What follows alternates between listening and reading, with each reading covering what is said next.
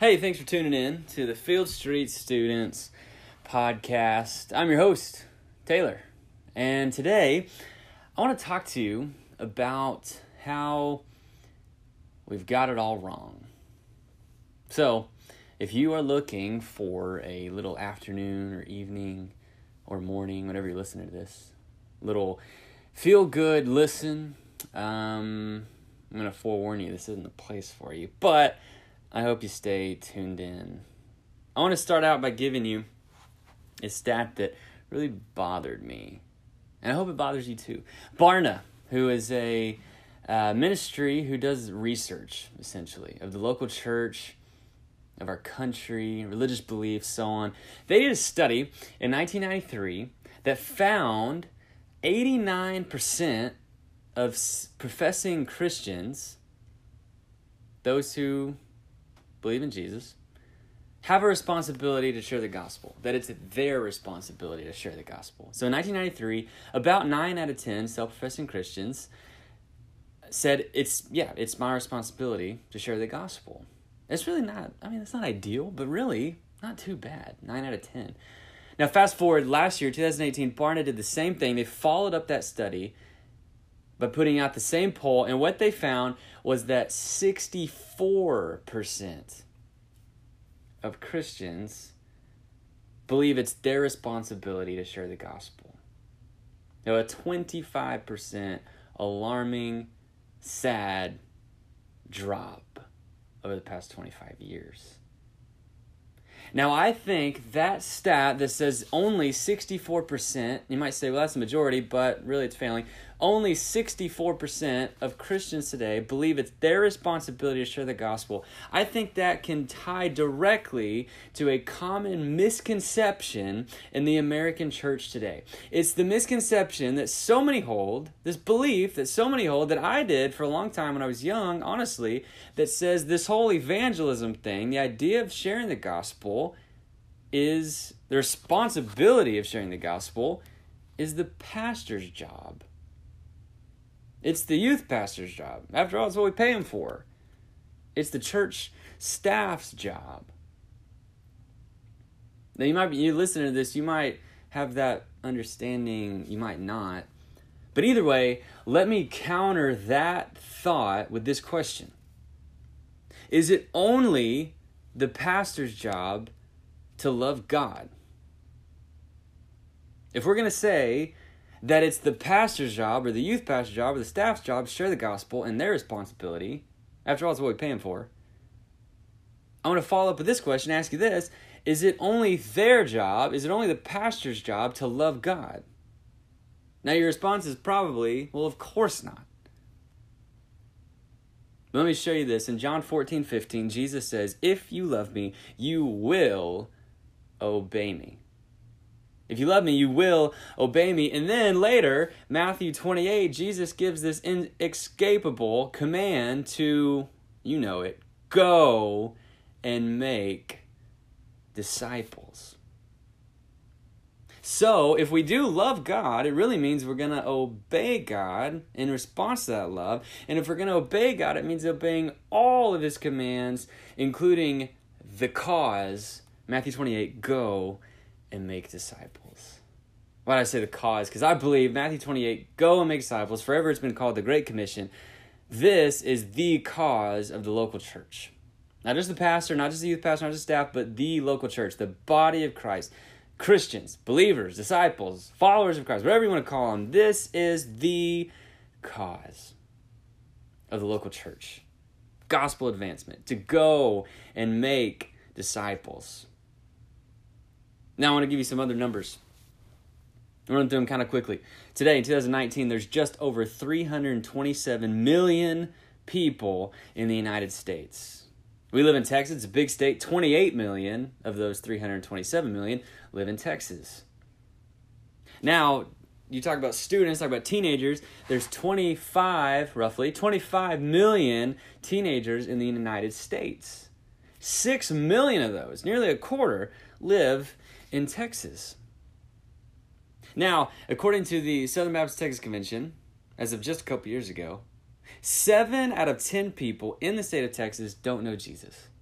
they're lost. So, if you were to grab just 10 random Texans, whoever you want to take, Walker, Texas Ranger, Nolan Ryan, me, your local cashier at Walmart, whoever you want to take, 10 Texans, and you were to place them in a room, according to stats, seven of them are not going to know Christ. And if you line that up, stack it up against the stat that says 6 million teenagers live in Texas, that means about 4 million, in fact, 4.2 million of those 6 million teenagers in Texas are lost without Christ. Let's narrow the scope a little bit, come down to Cleburne, Texas, where we are, where we find roughly 3,500 teenagers live in our city, in Cleburne, Texas. And according to that stat, 7 out of 10 people in Texas don't know Christ. That would mean about 2,400, in fact, 2,450 teenagers out of 3,500 in Cleburne, Texas are lost without Christ. Why do I give you those numbers? To say that in relation to the cause, Matthew 28, go make disciples, there is a great cause before us. There's a lot of work to be done for the sake of the cause, reaching all with the gospel of Jesus Christ, going and making disciples.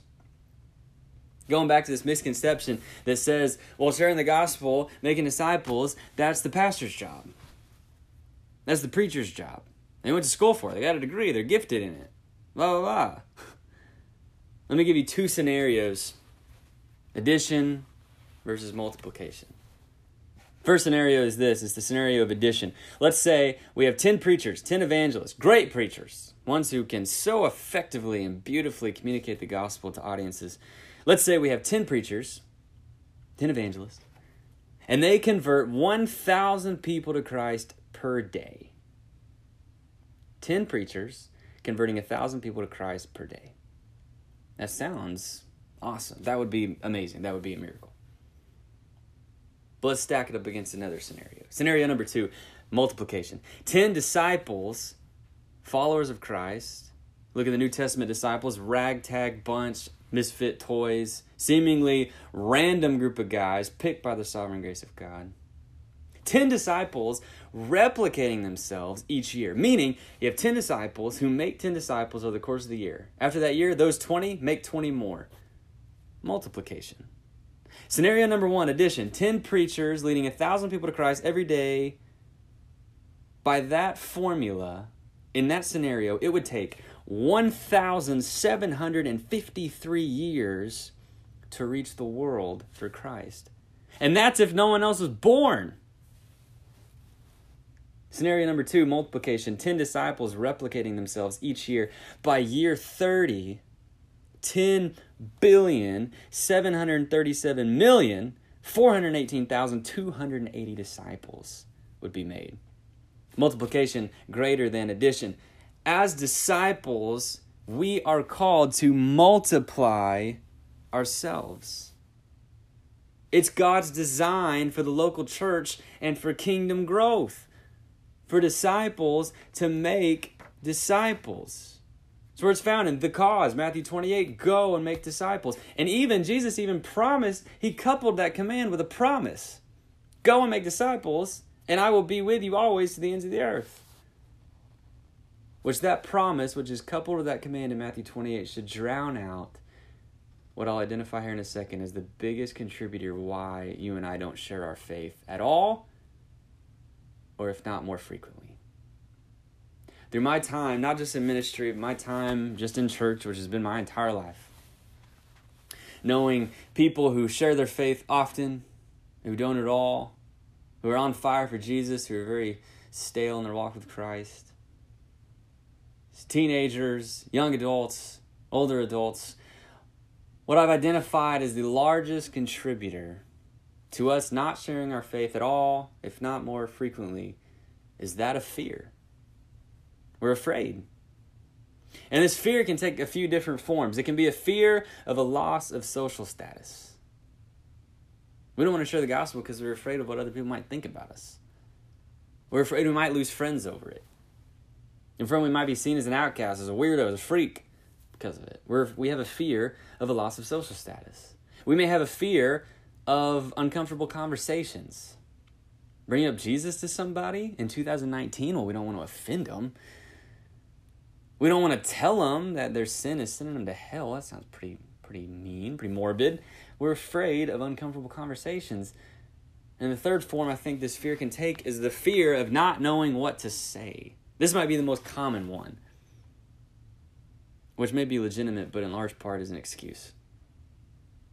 The fear of not knowing what to say. I love the idea of sharing Jesus with somebody, but what if they ask me a question? I don't know how to answer it. I'm not sure exactly how to lay out the gospel for somebody. Again, maybe it ties with number two uncomfortable, the fear of uncomfortable conversations. When I was 16, I started to learn how to drive. I was a year behind, so I got my permit when I was 16, license when I was 17. Besides the point. But I remember, I'll never forget, when I started driving, you know, you start in parking lots, driving around, learn how to park, parallel park between cones, start to go out in the streets. And before long, take the car, take your motor vehicle out on the highway. Now, most of you listening probably drive. Majority of you listening probably drive. And, or maybe learning how to drive. And you probably relate to me the first time you took a car on the highway, it was terrifying. Like, that's scary. Operating a machine at a high speed around other similar machines at high speed. I had a great fear of driving at the age of 16 when I first started to learn how to operate a vehicle. Fast forward, I've been driving for nearly 10 years, and now driving is second nature. You just get in the car, you put it in reverse, you back up, put it in drive, you go, you turn on your blinker, you turn, you you you, you brake at a stoplight or a stop sign, you go. It's second nature. You don't even think about it. Sharing the gospel is the same way. I'll never forget the first time I ever engaged a stranger with the gospel of Jesus Christ. It was in Albany, New York, on a church mission trip. I was a senior in high school. We were doing street evangelism. I approached this kid. His name was Devin. He was 13. I struck up conversation with him, started asking him about himself. Before we knew it, there was kind of a doorway in our conversation, so I kicked it through, started sharing Jesus with him he started asking weird questions. I remember he asked me about aliens and talk about not knowing what to say. I said, hey, I'll get back to you about the aliens. and through the worst gospel presentation in the history of mankind, with me stumbling over my words, seemingly being so unclear, but at the end of my time, at the end of my presentation of Jesus and the gospel, I laid out an invitation for him to accept. And somehow, by the grace of God, in that moment, Devin cried out to Jesus for salvation. Approaching that conversation, and in the midst of that conversation, I was nearly paralyzed in fear. And if I told you fear never played a factor in my life today when it came to sharing the gospel with people I know or people I don't know, I'd be lying. But by the grace of God, and repetition, it has become second nature to bring up Jesus and the gospel in conversations with people and present the good news of Jesus to those who are in need. Jesus in Matthew 4 19 calls his disciples. He says, Come, follow me, and I will make you fishers of men. He didn't say, Come follow me and I'll teach you how to preach.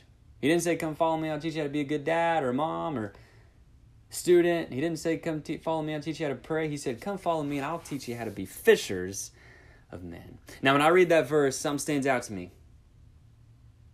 This truth that we, as followers of Christ, it is our primary calling and work to be fishers of men, to be disciple makers. This is the first priority. This is the primary calling, primary work of the of the disciple of Jesus to make other disciples. Again, we're called to replicate ourselves, multiply ourselves. That's God's strategy on earth to usher in heaven, to further his kingdom. That disciples would multiply themselves by making more disciples. Going back to this fear, the biggest contributor, I really believe, in us not sharing our faith more often, if not at all, is fear. Like the idea of engaging someone, a stranger or a friend or a family member, in a gospel conversation strikes us, paralyzes us, in fact, with fear so often. But you know what? I love that. I love that it makes us afraid. Why? Because it makes us pray. And I think the disciples in the New Testament, the Gospels, Matthew, Mark, Luke, and John, they recognized that their first calling, their first work was to go make disciples, and that was never going to happen if they weren't in prayer. They approached Jesus and they said, Lord, teach us how to pray. And while we don't get much evidence in the New Testament of the disciples praying and what their model prayer looked like, we do get evidence often of what Jesus' prayers look like. And if Jesus was the one teaching his disciples, it would make a lot of sense for the disciples' prayers to look like that of Christ. And Christ's prayers were for the lost. He had a deep compassion and love for the lost. You see this in John 17, where he prayed for believers and then he prayed for those who don't know him and said, Lord, Father, my Father, I pray that the church would be unified in such a way that they, the lost, would come to know you. I believe that gospel advancement, gospel explosion, kingdom growth, local church growth, numerically and spiritually, will happen when the church, not just the pastor, not just the youth pastor, not just the staff, but the church, the people of God, the family of God. I believe this gospel movement, advancement, explosion will happen when the church is prayer filled, unified, and bold. When we're prayer filled, recognizing that only God can do such a work to save the lost. But he uses us as his primary vehicle, his vessel.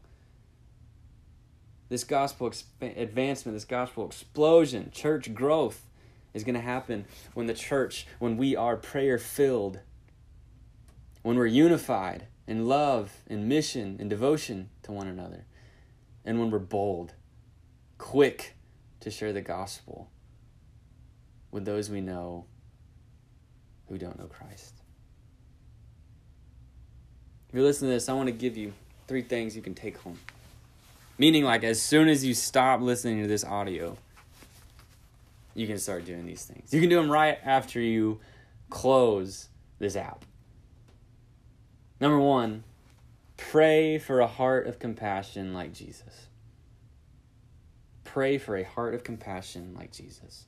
Read Matthew 9, verse 35 and 38, and see where Jesus looked on the crowds and saw that they were harassed, they were helpless, like sheep without a shepherd. And that's when he began to tell his disciples to pray because the harvest is plentiful and the workers are few. Pray for a heart of compassion like Jesus. Second thing you can do is this pray for your lost friends like never before. Identify those three, those four, those five, those 10, those 20 that you know, your teammates, your classmates, your family, your neighbors who don't know Jesus. Write their names down. Keep them keep that piece of paper in a place where you see it on your mirror, next to your bed, in your Bible, and pray for those like never before, daily, regularly, that the Lord would do such a work in their life that He would save them, that He would use you to save them. Your witness, your words, your testimony to bring them to faith in Christ. Pray for your lost friends like never before. And the third and final thing you can do today, soon as you turn off this audio, is commit to the cause. Matthew 28 Go and make disciples. Truly, I think we can do a whole lot of other things right. We can pray well. I think we've got the fellowship thing down pretty well.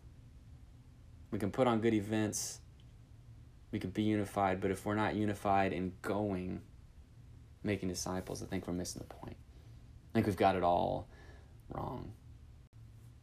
Hey, thanks for listening to the Field Street Students Podcast. Uh, subscribe to it, share it, and wherever you are, whatever you're doing, don't be a moron. We'll see you later.